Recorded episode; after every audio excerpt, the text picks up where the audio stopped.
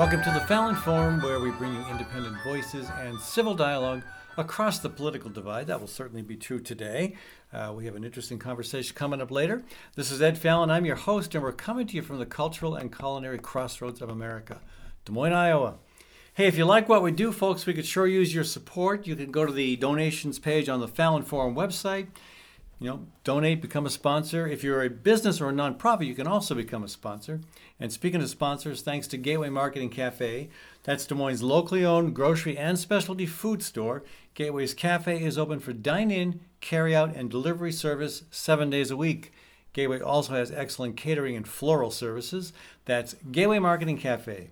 Thanks also to Story County Veterinary Clinic, where Dr. Kim Holding has been caring for all creatures, great and small, for over 30 years.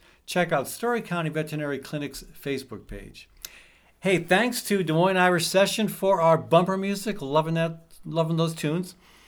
Uh, hey, what we've got for you today? Well, let's see. Um, our farm and food segment. Uh, we're going to be discussing the myth. Yes, the myth that America feeds the world. Now, that's not a blast at our farmers. It's just a sobering truth. Let's look at it. Look at the truth. Uh, and as always, of course, that's my opinion. Other opinions are welcome. Uh, Charles Goldman will be joining me later in the program. We'll be talking about the um, shape and dynamics of the Republican presidential primary. We'll also be taking a look at the Democratic Party, and that conversation will kick off with a quote, and that quote is Democrats are more irrelevant than ever, end quote. We'll let you guess the source of that observation. But first, I'm very pleased to welcome Katie O'Harra to the program. Besides an awesome Irish surname, Katie and I share similar perspectives on a lot of issues.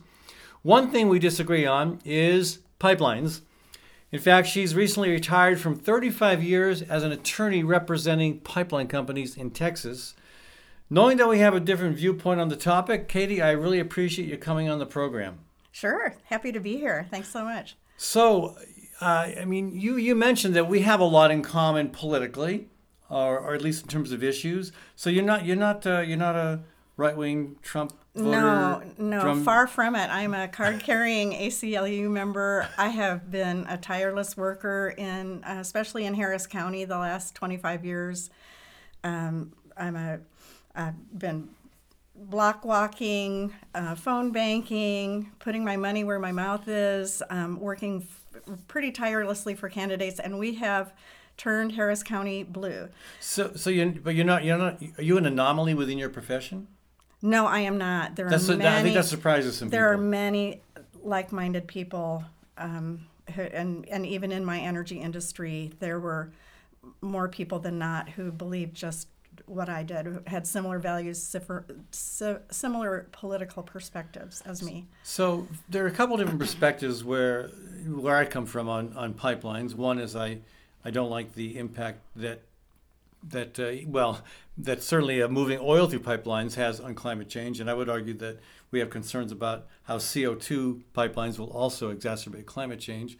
That's one concern. The other is eminent domain. But let's start with the first one, climate change. Um, how does somebody who probably understands that climate change is happening and is a big deal, how does how does that interact with your your uh, ability to defend pipeline companies in lawsuits? How, Maybe that's not the best way to well, ask that I, question. I but. never defended them in lawsuits. I was a oh, reg- okay. regulatory attorney who okay. was making sure that we comply and also, as new regulations develop, um, make sure that, that the things we're being asked to do are doable or will uh. not bankrupt us and uh, that that kind of thing. So, so, uh, so a pipeline attorney, putting that in quotes, isn't somebody who's always representing the pipeline company against, say, climate activists or landowners. There are plenty of other no, I, niches there. There, there's um, uh, pipeline companies are extremely regulated, and I only I didn't do safety regulations and many of the other types of regulations on pipelines. I I worked in the area of um, uh, economics, uh, the rates that pipelines can charge, um, their terms of service that they can charge, and also certifications of new pipelines. Okay.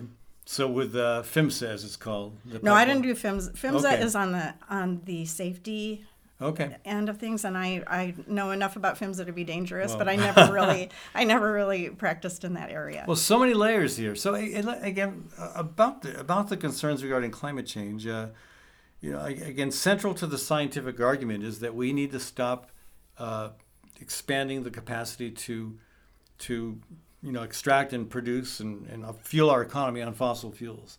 That if we keep doing that, we're going to be in big trouble. Well, I would agree with you there. And I think that, you know, it, it's a matter of Rome not being built in a day.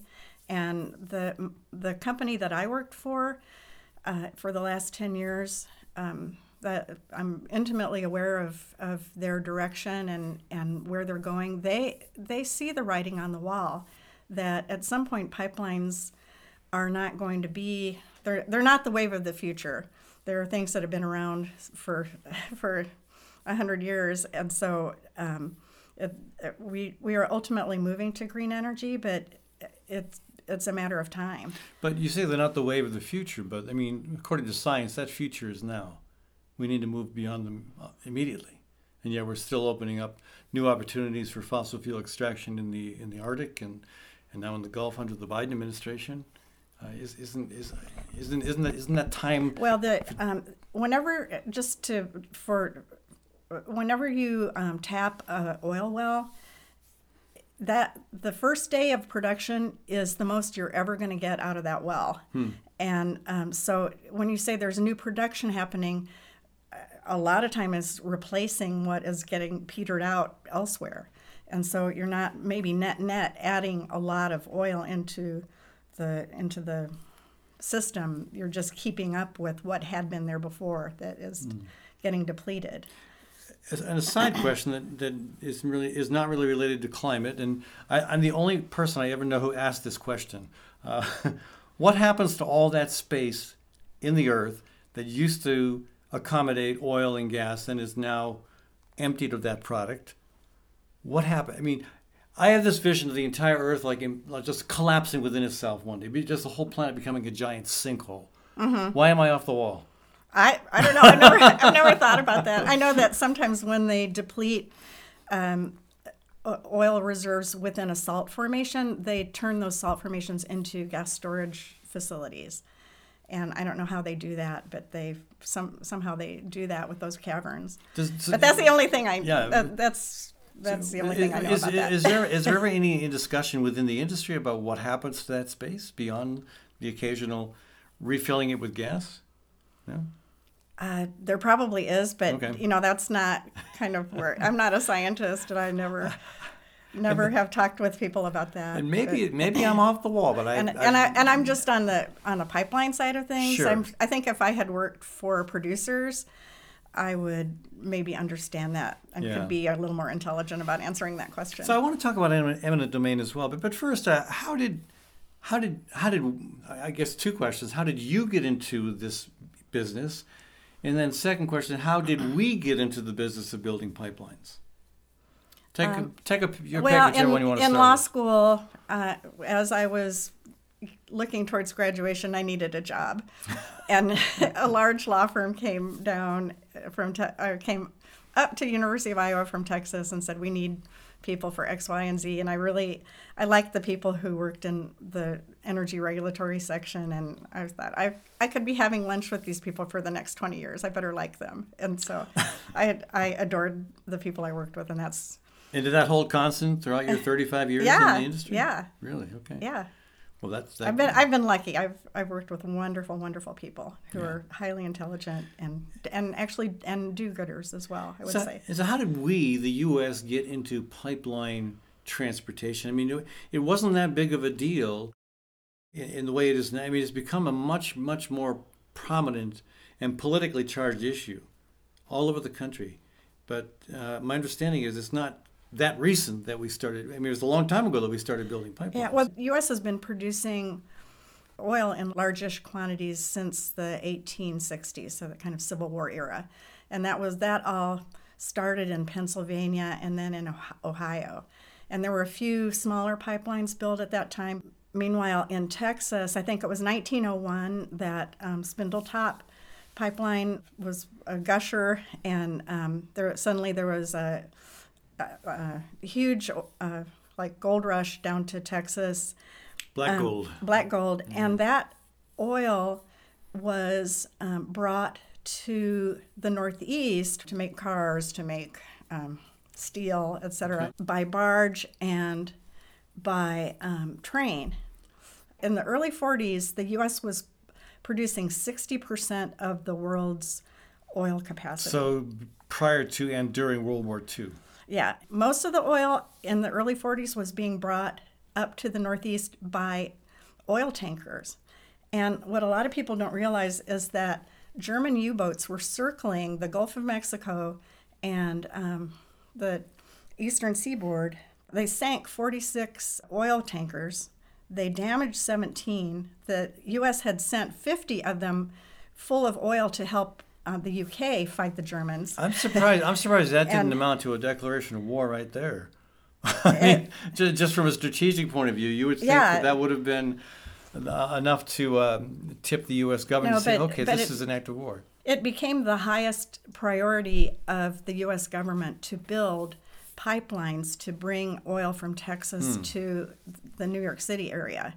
And um, they devoted 16,000 people to uh, that they needed for war efforts and other things um, So, to build these pipelines. Anyway, I, I so was that, that that fascinates me. I mean, instead of responding to the German attacks on carriers transporting oil from Texas up to the East Coast, instead of maybe going out there and blowing a few German U-boats up, they decided to build an entire pipeline. oh, they tried to br- they tried to get those U-boats. They And they- were they they, were were- crafty. Okay, really?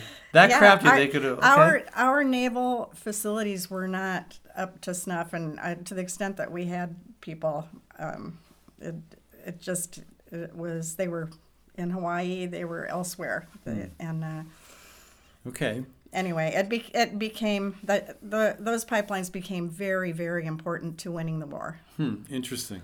So hey, jump jump ahead, uh, and I I wonder what the um, uh, story was at that time regarding land being taken to build these pipelines. Maybe there was resistance. I don't know. I, I assume there might have been. But uh, nowadays, the last decade or so, the resistance to pipelines has been, uh, I mean, newsworthy nation, nationally, internationally, even on an ongoing basis.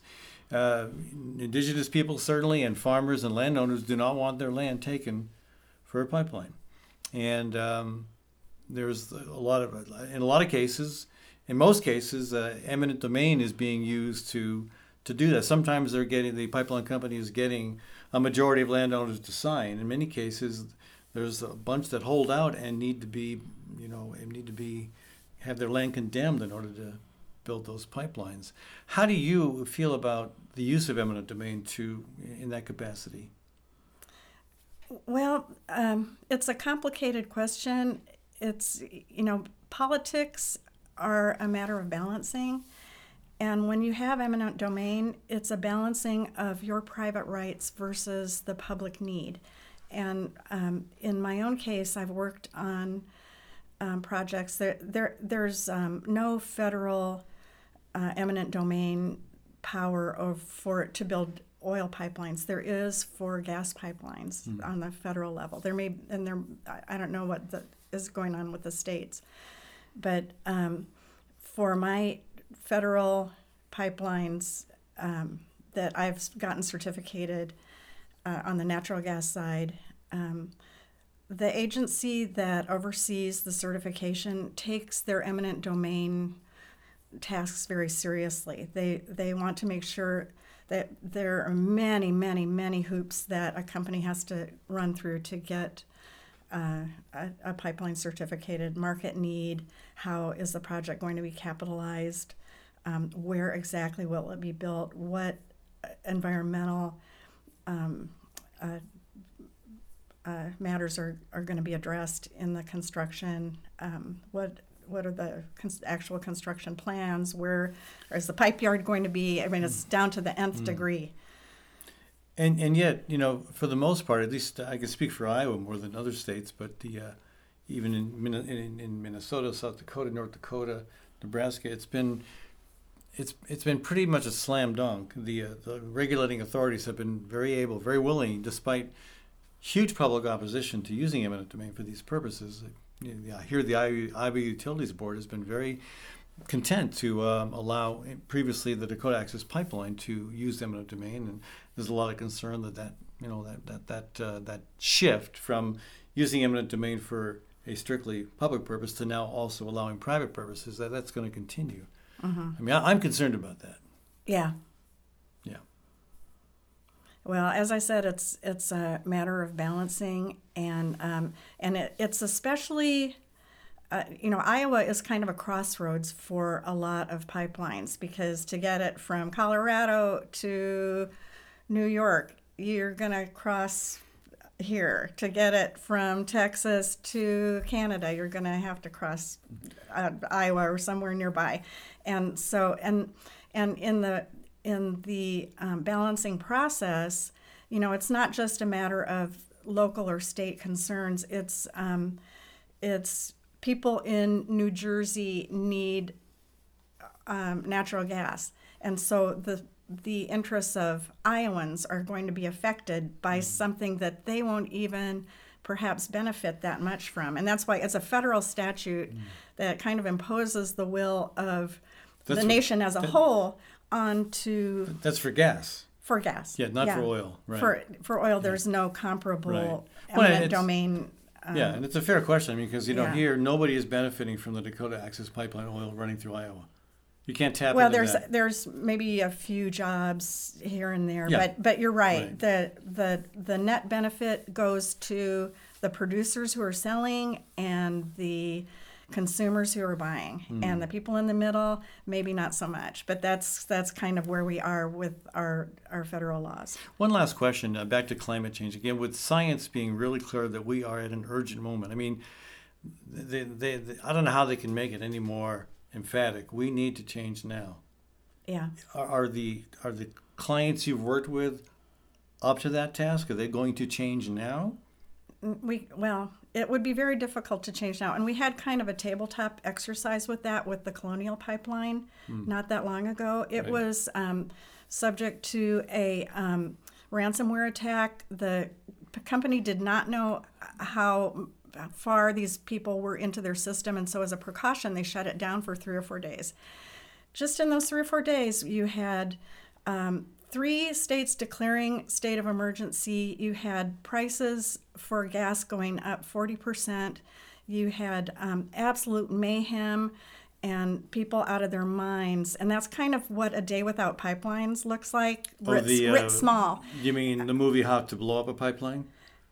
That well, it's I, the same premise as that they shut it down. Yeah, um, so, uh, it, but I, I, just just to yeah. say that, and, and, that, that's not at all an endorsement of blowing up pipelines. No, no, but um, but there it it can't happen overnight, and um, you know there are a lot of green, really worthy green projects that are, um, uh, you know, people are have them on the drawing board, but they can't be built because there's no um, electric transmission for mm. them, and so you know it's like we want to have green. Well, you have to have a lot of other things over here to do these things that are good over there. Yeah. And and it's um, it's more complicated than a lot of people think. Well, because I'm the host, I get to have the last word. Okay. Um, and what you said about uh, about the U.S. Um, I mean, I, th- I think the, the the shift from shipping oil around the Gulf, around Florida, by boat, by ship, uh, versus building the pipeline infrastructure that took I think 16 months 16 months of very right. dedicated. Boom. That's what we need now is 16 months of very dedicated transition from fossil fuels to a more renewable system. Well, from from your mouth to God's ear. I hope, all right. I well, hope that that would happen. Right, I hope God's listening. Never know. Katie, thank you so much for joining us, folks. We've been talking with Katie O'Harra. She's a, a retired, uh, recently retired from 35 years as an attorney representing pipeline companies in Texas.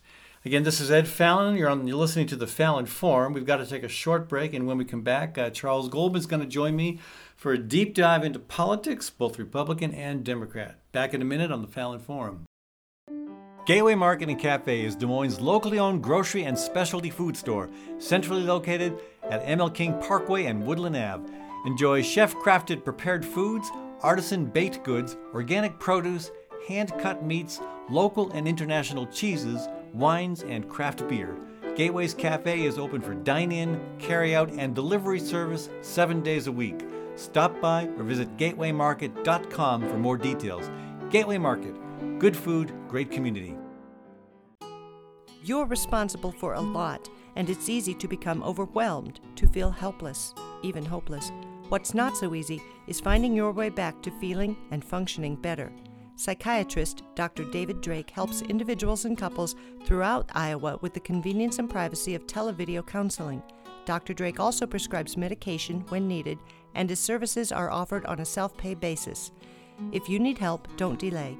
Contact Dr. Drake at daviddrakefamilypsychiatry.com.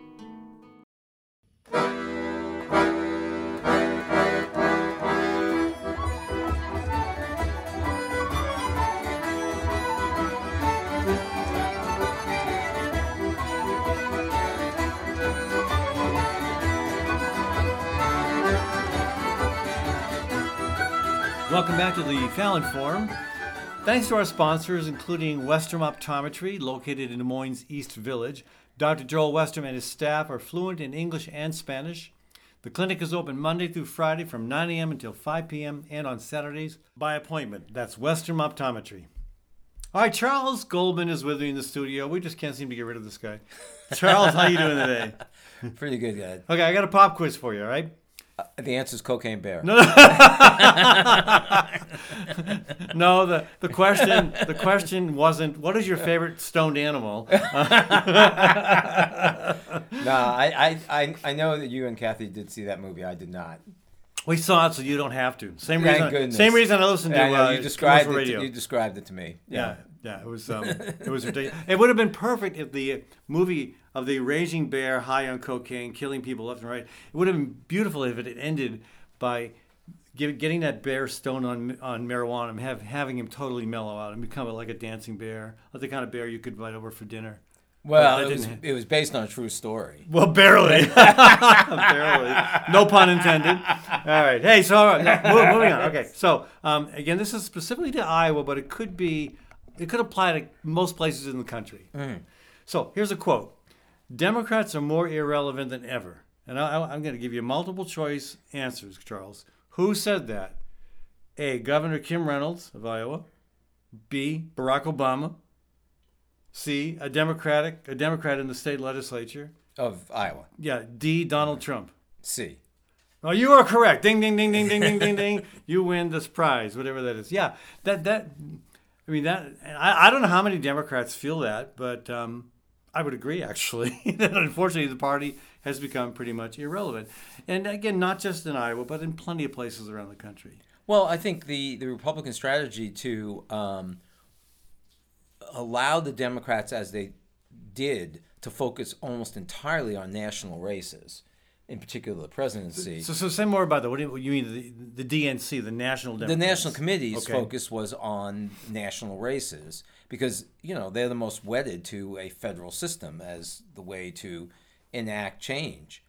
And from the 70s onward um, there was a very uh, gradual but consistent strategy on the part of the republicans to say that they were going to control the governorships in the state legislatures. And then when they got the opportunity they were able to reverse some of the changes that had come predominantly through the courts at the federal Right, level because- by going back to states' rights Sure. and finding people who would do, go along with it. And also by every 10 years, um, creating districts that, uh, gerrymandering uh, the legislative and congressional districts so that they assured a Republican majority even in states that didn't have a Democrat. Right, and there were a couple Democratic states that did the same. Yeah, but- but, but- not. Yeah, yeah, I'm not going to give this false Illinois, equivalency yeah. here. Well, Right, New right. York in particular, Maryland had to uh, also reverse their redistricting. You know, redistricting. But um, yes, I think that you know one thing you can say about the the Republicans is that they were willing to play the long game. So Democrats became the Democrats are less relevant than ever, in part because uh, Republicans were good about uh, they had a strategy. that worked from the bottom up, that controlled the state houses. Right, and now they're moving it down further. They're moving it to the school boards and and even lower level positions that they're trying to control. Yeah, and that's um, a commendable strategy in terms of political accomplishment. It's horrible in terms of policy, in Oh, terms of its impact on people's lives. But why? Why is the De- why? Why does the Democratic National Committee and the poobahs inside the Beltway allow this to happen? Why? Why do they not see the sense in engaging at the same at the same level in these kinds of down ticket races? You have the you have the answer, don't you? I don't have the answer. I, I, I mean, I think that um, at every level, I, I, the Democrats mystify me. I mean, for instance, this whole the whole issue of Dianne Feinstein's position on ju- the judiciary. well, I why, mean- why is she still in office? Well, the problem is Gosh. the problem is that even if she steps out of office and they reappoint someone into that position, who will be a Democrat, obviously, Obviously, because Gavin, Newsom they will they will never be able. They can't put another person on the judicial on the judiciary committee Why not? because they would then have to make an agreement again, as though they were restarting the session with the Republicans as to the distribution of seats on and how they're going to replace people on that committee. So the You Democrats can't, you can't just replace one Democrat with another. That's correct. That's Really? that, that's correct. wait, wait. What, what if, uh, what if for some reason, the Democrat appointed to You can only do it with the acquiescence of the Republicans. You need 60 votes. Oh, well, that's to going do to that. happen. Right. So, you know, you end up with this. The only solution the Democrats have is they need to wheel her into, you know, the committee room, and say, "Do your job as best you can." So they should kidnap she's- her. Kidnap her. no, they don't Fly her on Air. Force One to fly DC. her back and say, "Look, we need to get these justices now." It's the same thing. Why didn't they just, when they had control of both houses, why didn't they just pass the debt ceiling themselves and tell the Republicans, Yeah. go screw yourself"? And they should be telling the Republicans the same thing. You Great. the- Why? Why not? There isn't any reason because you know why? Because there are a number of Democrats who are dinos, Democrats in name only. That's exactly what happened to Obamacare, Mm-hmm. right? Um, there are centrists and corporatists who Well, I, let's, know, who let's not call them centrists. Let's call them corporatists. they're corporatists, yeah. I mean, Yeah. who are not down with the program. But by the same token, because of the narrow margin, you can't lose anybody. Yeah. So, um, but you know, their messaging on this is just horrendous, and it's same messaging. I mean, they could have run Hillary Clinton's campaign totally on the Supreme Court, and said, you know what's going to happen if the Republicans win? They're going to revoke. You know, they're going to overturn Roe v. Wade. I mean, it wa- wasn't it- that hard. no, it wasn't wasn't that hard to difficult see. to foresee No. it coming. Right. RBG wasn't going to last much longer Well, than she did. yeah. You know, and you Well, know, and there's another case. It's, I know she gets lots of praise and all that, but that was a really selfish move on her part not to not to step down. I agree. I think everyone agrees with that. I think she Except did, she- she did not think that Clinton was going to lose. Right. It was obviously a horrible calculation, but it, it's just that a lot of people look at the Democrats and see them just as much a tool of the oligarchs and the corporations in many ways as the Yeah, and, Republicans. and uh, how do you uh, I and I, how do you how do you argue against that? well, it is no, it's difficult. It's difficult to argue against that. they certainly are a pro-war party. well, I don't know that they're a pro-war party, Well, they, but they certainly get seem very good about fighting wars. they they get they get played by the Republicans who say, you know, it is true, sure. Which war? Well, Vietnam War was absolutely run by Democrats, Mm-hmm. right? Because they were being told they were soft on communism, and they got driven along with some of these intellectual Democrats like Yeah. the the Bundy brothers into believing that there really was something that could be done about what was going on in Vietnam. Iraq War initiative Well, by Bush yeah, with Democrats, co- you know. well, of co- course, well, of course there was because 9/11 had happened. Did you really want to stand up as a party and say we're not going to go in Iraq when all the people were being fed was that Iraq was behind the whole thing? Well, you know, a, a little bit of digging into the truth back then would have shown you otherwise. There were there were there were legislators, there were con- members of Congress and the U.S. Senate who saw what was going on. I agree. I And- agree. and- And, but it took a lot of courage. well, and they nobody and other people knew knew it was a lie, but they went along with it because they were concerned about public opinion. That's not leadership. And I, I think that's a big part of why the Democratic agree. Party is irrelevant. It has lacked the kind of you know, leadership that has truly placed it at odds with the corporatist, with the uh, with the oligarch, uh, the oligarchy, and it, it has it has shown that it's not it's the party of the status quo, and people are sick and tired of the status quo, and the Democratic but, Party but the party is not willing the, to buck it. But the Senate personifies that status quo, which is Sure that people does. stay there until they are drooling on themselves. Yeah. Right? And in normal cases would have to be in some sort of institution to be able to be cared for, and they're still in the Senate. Yeah. Right? I mean, the derivation of the word for Senate is old men.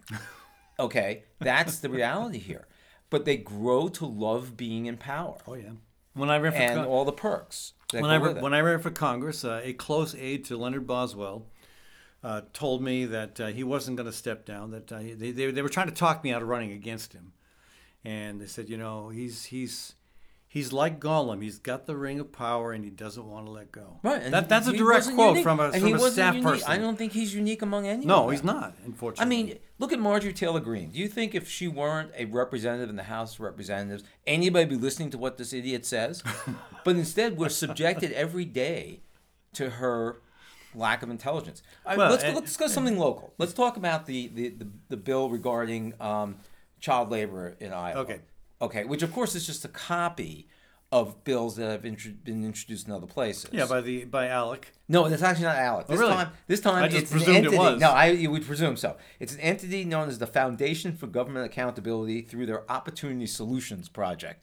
beau- uh, some of the brilliant, beauties who are behind this group are the Scapes, you know, Newsmax people, and of course Leonard Leo, Federalist Society, who seems to be involved in everything.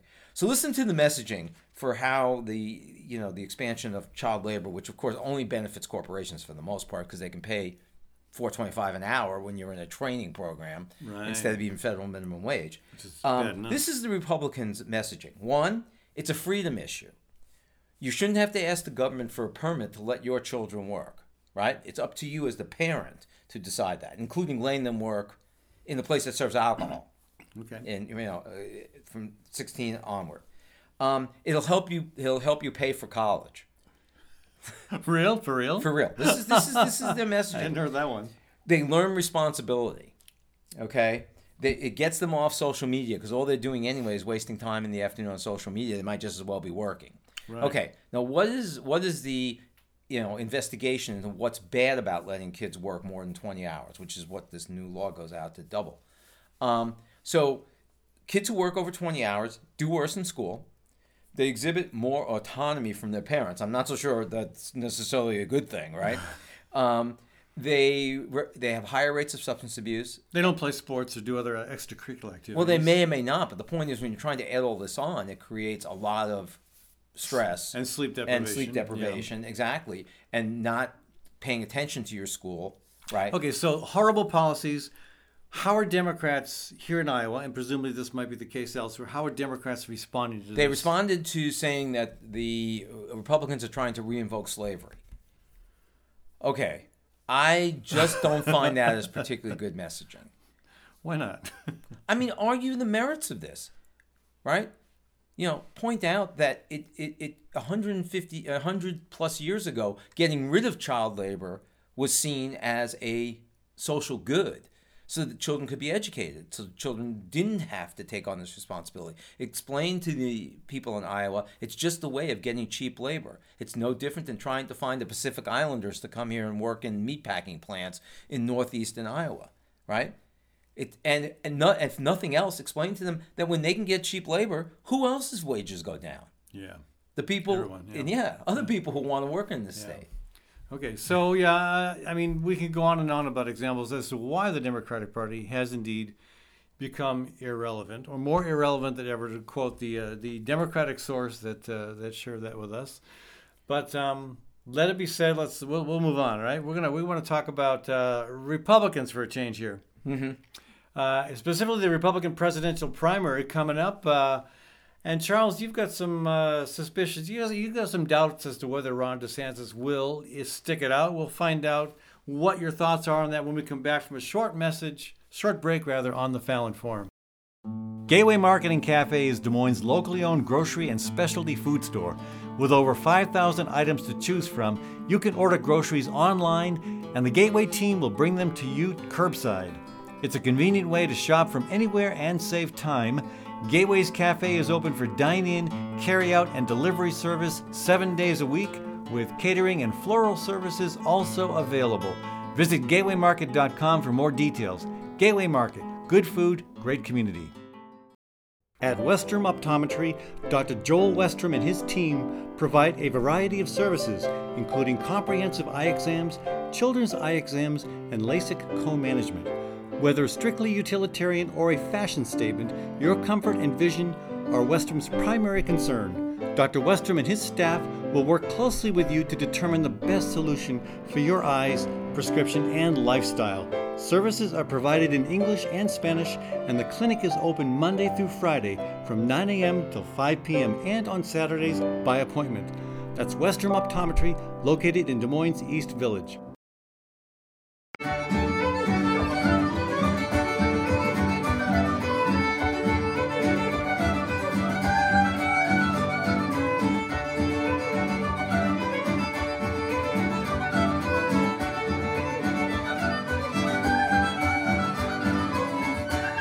All right, welcome back to the Fallon Forum. Hey, thanks to our sponsors, including psychiatrist Dr. David Drake.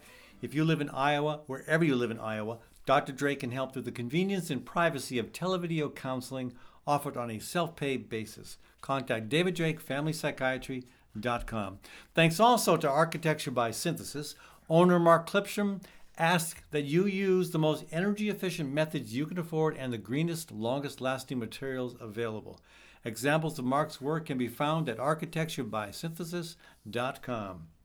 All right, Charles Goldman with me, folks, and um, we're going to shift gears here and go from the Democratic side of the conversation to the Republican side. Because here in Iowa and in several other states, uh, Republican candidate activity uh, for presidential wannabes is certainly heating up. Um, we're seeing a lot of Nikki Haley here in Iowa, seeing a little bit of Ron DeSantis. Mike Pence has been here, Asa Hutchinson. Uh, Trump was here once, I think. Yeah, he was just here uh, this w- uh, Sunday, I believe. He spoke to the same group Oh as well, that was no, that was by by Zoom. by Zoom. I'm By sorry. Zoom, yeah, right. yeah, yeah. He, was here in person. Though, he was he was too ago. busy going to church. That's why he had to send the Zoom message to the faithful. Well, I'm sure that would have played well. Yeah. So, uh, you know, I, I, we there's a lot there's a lot to go off. Well, uh, Tucker Carlson may be here soon. Tucker Carlson's out of work. That's correct. Maybe that- I- maybe one I- of the rumors is because he wants to run for the presidency. Oh, I was going to say maybe I can get him to co-host this, this show with me, and you'd have to step aside, Charles, huh? I would step be aside. I would love to. Well, I, I, I think we we should definitely if yeah. We should have all three of us here if Tucker shows up. Oh, that'd be great. Yeah. All right. So anyway, seriously though, uh, you have some reservations uh, about whether Ron DeSantis is in this for the long haul. Well, I mean, DeSantis is actually a pretty interesting figure, I think, and and he's See- sort of a, a media darling. You know, the all the media on both sides, uh, the mainstream media on both sides, glommed onto him pretty early because he seemed like he was going to be the Trump alternative. Now, I mean, who do you think? Who does Ron DeSantis remind you of the most? Um, And it's uh, to me, it's absolutely clear. Mad? Who? The, the, No, no. Who, which, which who which Republican does he remind? which you? Republican does Yeah. he remind me of? I think uh, I- Trump. No, he doesn't remind me of Trump at all. He has no charisma whatsoever. I mean, I don't know Jeb. Bush. No, All right, keep no, he's going. Ted Cruz. Oh, Ted Cruz. He's Ted Cruz. He's another, you know, Ivy Leaguer pretending to be a, a, a man of the people, right? Everybody hates him, including the people who are giving money to him. Um, he's a horrible politician. you, mean, mean- you mean in terms of policies? Ooh, his policies are horrendous, but but just as a politician, he's not very good. He doesn't think well on his feet. Yeah, he won in Florida, but he had he, set won, it up. He won to, overwhelmingly in he won overwhelmingly in a situation where he set it up that he would win. How so? And Trump Trump's correct in one sense is that in fact Trump pulled a much higher number of votes in Florida than DeSantis did. When you say when you say DeSantis set it up so he would win, what do you mean?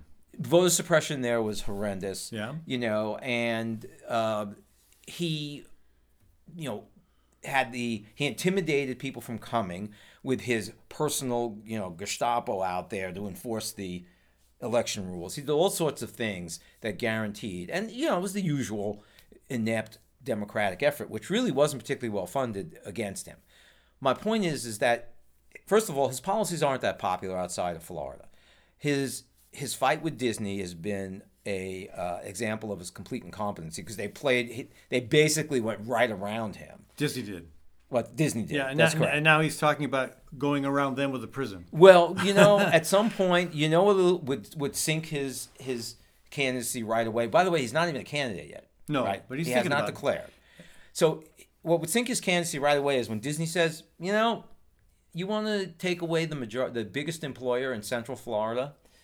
I think maybe we'll go down to Texas, or maybe we'll move back to California. You know, and we'll have a second place in California instead of having Disney World. And you know, you can take this over, and uh, you can run it from now. You think Disney will play that card? They could. They don't have any reason not to. It doesn't matter because they've already they've they, they've outsmarted him already. Um, the culture war that he's running plays great in Florida, but doesn't even play well with Republicans elsewhere. You know, eh, of course, Trump's base loves it. Well, I mean, yeah. But, but he's that's his point is that everything he's doing is just competing for Trump's base. They're not going to leave Trump for DeSantis. Why? Because they think he's smarter than than Trump. They they're not going to believe that DeSantis he- was he- sent by God. to, he is smarter know- than Trump, and that's not saying a lot. Well, I understand that, but the point is that the kind of Republican that would care about that doesn't like DeSantis, nor do the independents. I mean, So if you're somebody who's well educated, do you really want to ban books? Really? Because it's- one it's, person uh, in the class it's playing well. I mean, look at look at how well it's playing it in some rural in communities. it plays in rural communities really well. That's correct. some, yeah, Yes. yeah. So he's he's you- playing for the oh. same he's playing for the same voter as Trump. He offers them nothing particularly different from Trump. And actually, I would point out about books. It plays well, and unfortunately, unfortunately, it plays well in some suburban communities as well. It does play in some suburban Which are- communities, that's kind of a- including places, yeah, place like Bucks County, right outside Philadelphia. Yes, in some parts of those communities, it plays well.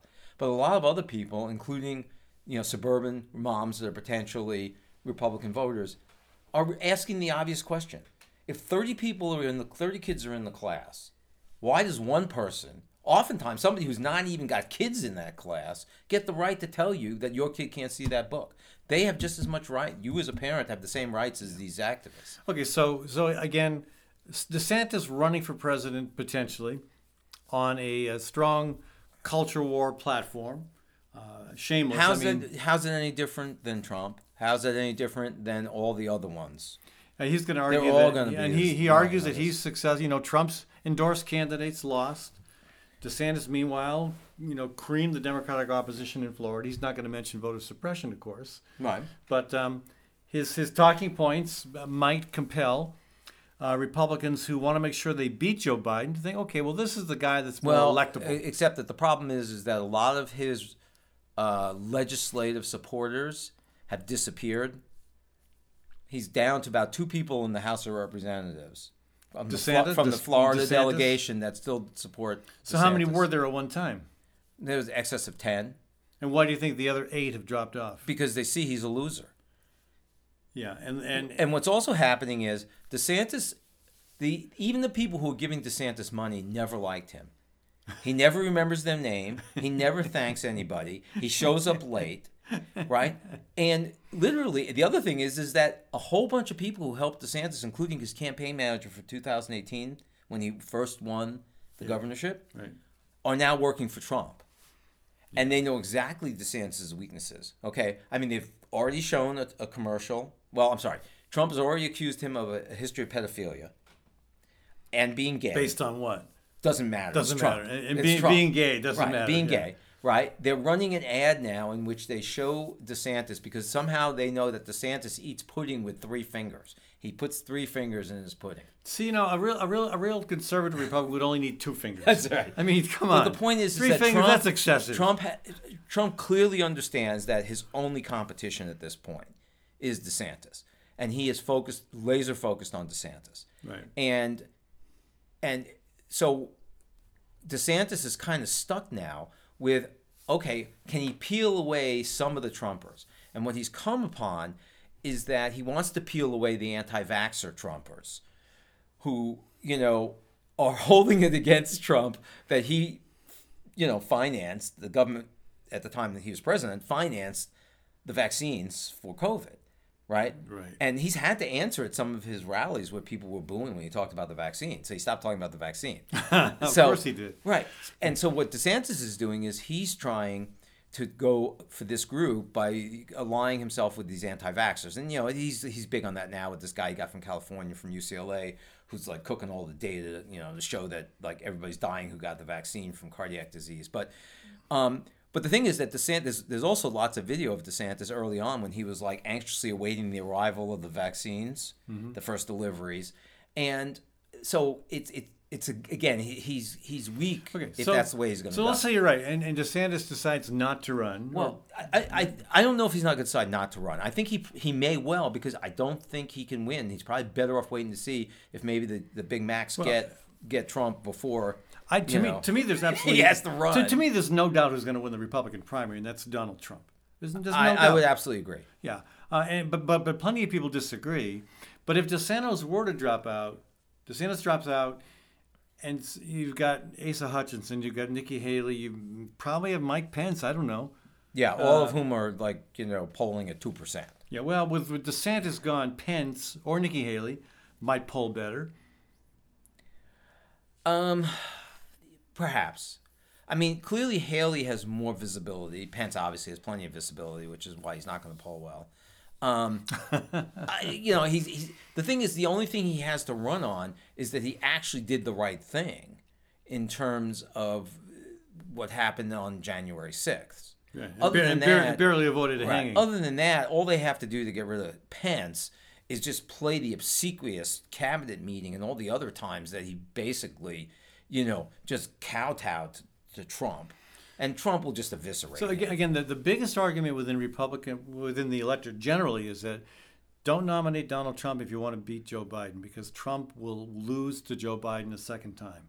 Do you think that's the inevitable outcome of the general election if Biden if uh, if uh, if uh, Trump wins the nomination? yes, there's no person in the United States who's hated more than Trump. Well, no, you don't. That's no. There's no person in New York who's more hated than Trump. No, Yeah. in general in the United States, his disapproval rating is in excess of 65 percent. He got 71 million votes. That's correct. And lost. He, he got more votes than any other presidential candidate in history, except for Joe Biden. I understand that. And he got more. He got what 11 But Trump million- would he would evoke the same reaction this time. No one's going to stay home and No, let here's, Trump become president. Here's the again if problem, they can Charles. avoid Here's, it. here's the problem. You're wrong. Uh, here- here's the problem. Uh, you know, Biden, despite doing some things that people should be impressed with, and again, I'm, I've got very mixed opinions about Biden, especially on climate. Very disappointed overall. But the um, people aren't going to remember the stuff that they might have supported if they thought more about it. And all they're going to remember is here's a guy who let us down left and right for one reason or another union, climate, environment, you name it. There's going to be more than, there's plenty of reasons why somebody's going to be disappointed with Joe Biden. And top of the list is going to be he is so old. Trump is only two years younger. Than I know, him. but Biden is older, and he see, you know, I mean, Trump always, even as a younger person, says ridiculous things. Joe Biden has begun to say more and more things that indicate that there is a slippage there, and I can say that as somebody who first talked with him back in 1987 and played pool with him in 2006. Right. He is not the articulate guy he used to be. And yet he will, just even though he has some opposition, um, Robert Kennedy Jr. and now uh, Marianne Williamson, he's probably going to win. That's a safe bet. Well, if those two are the candidates, I think that's pretty true. I think if there were, I think if he, has, he had any any opponent at all, he's going to win. There's no. doubt. I mean, Democrats like this. Again, this is the status quo party. They're going to nominate the status quo candidate, who is also, of course, the president. So, you know, it's it's like when Al Gore, uh, even though Al Gore wasn't president, he was vice president. He had one opponent, Bill Bradley, who he creamed because Democrats like to nominate what is appears to be the safe bet. I, I, I would So- say a bigger peop- a bigger danger to Biden is not Trump. The bigger danger to Biden, and again, I'm blank I'm blanking on the name of this group that's out there. Uh, you know, basically saying that they they're bipartisan. They want no labels. This no labels group. yeah. and they they are spending lots of money, donors unknown, um, to get on the ballot in this, uh, many many states.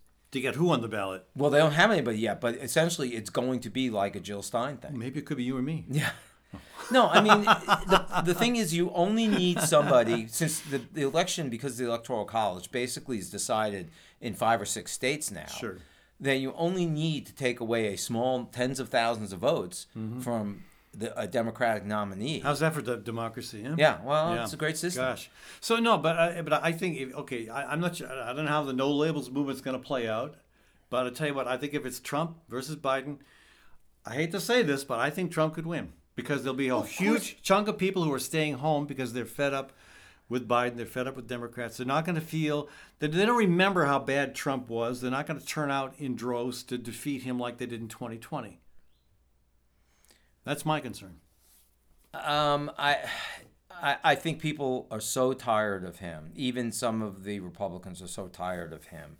They're they're sick of the chaos he created and the turmoil that they will come out and vote against him. The dissatisfaction with the status quo is so deep that I don't, I would not write him off.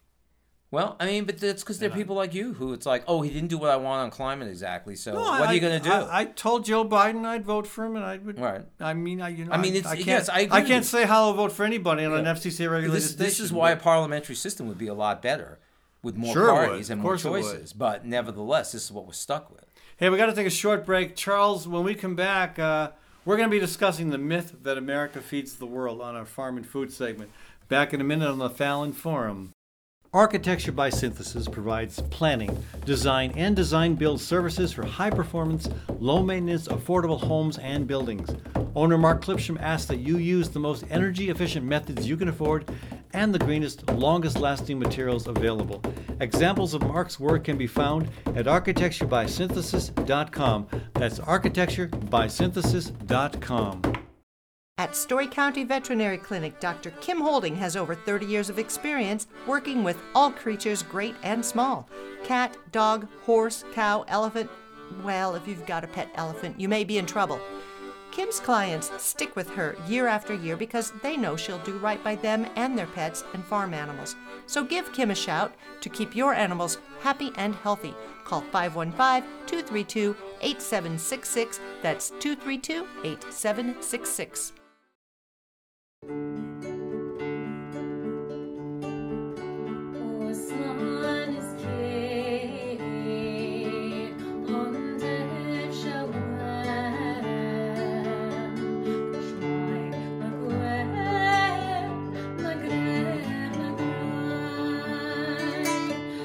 Welcome back to the Fallon Forum.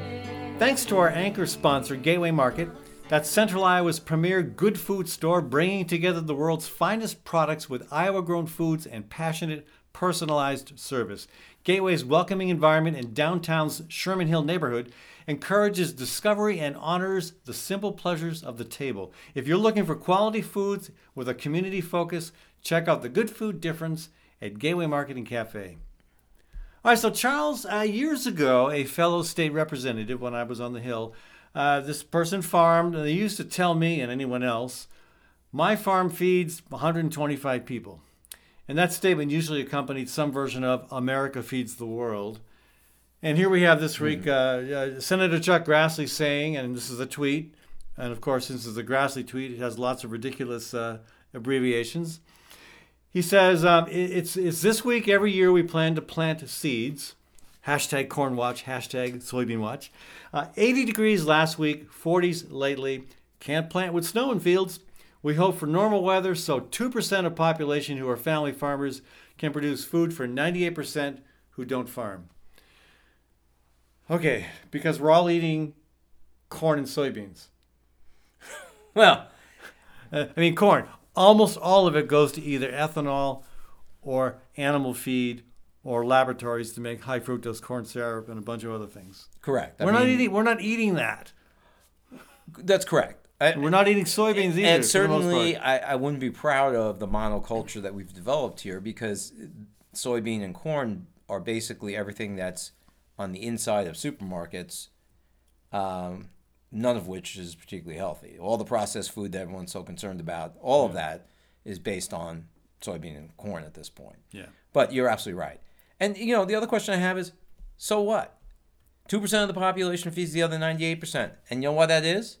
Because of mechanization, because of advances. I'm not sure it's a good thing. I, I, I- I, think it'd be, be- understand. it would All be right, better right. to have Yeah, more people involved in agriculture. I, I think yes, it would be because maybe people would have an appreciation, Well, it's- and we'd avoid the waste uh, in this country Sure, of the bins of pounds, billions of dollars of food we throw away that spoils and I everything and, else. and we're seeing this trend. There are Yeah. more and more people getting involved with direct marketing of food that they grow. right, and that's great. Food. Right, that's that. I, I think that's great, but I mean, as populations increase, you're not going to be able to run the Jeffersonian agriculture. Why should populations continue to increase? So first of all, in some parts of the world, in China, it's already declining.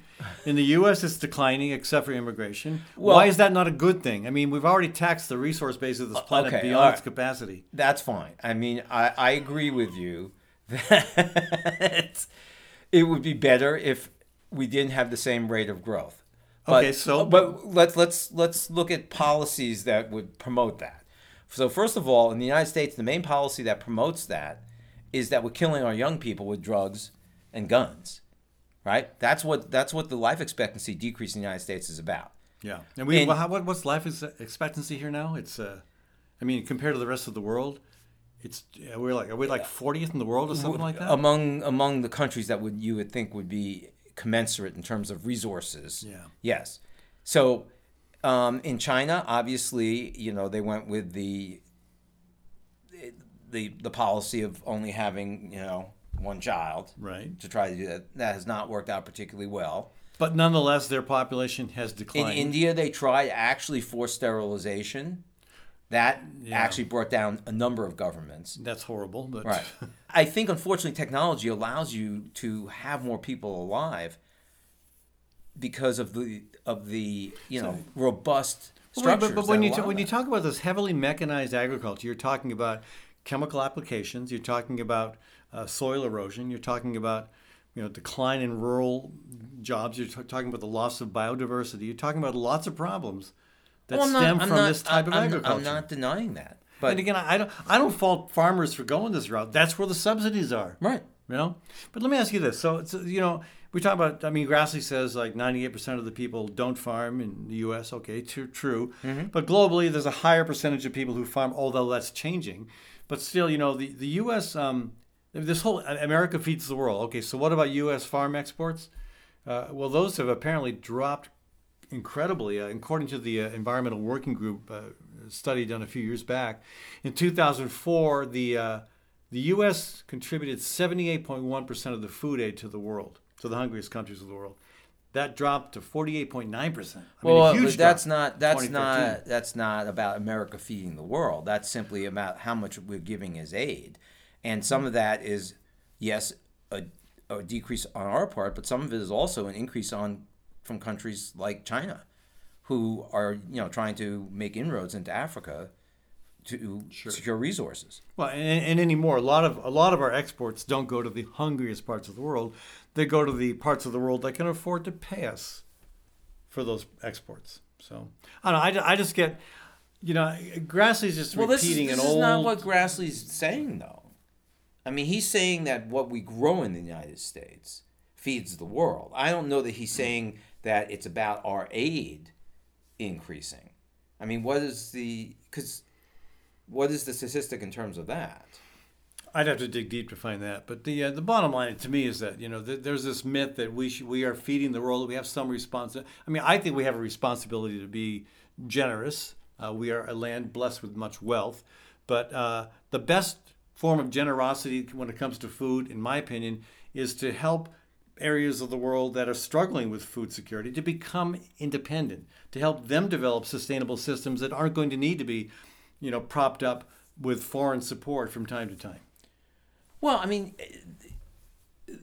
you know, you have to look what happened with the removal of the Ukrainian grain and how it affected you know the countries in Africa and Yeah. some in the Middle East. So.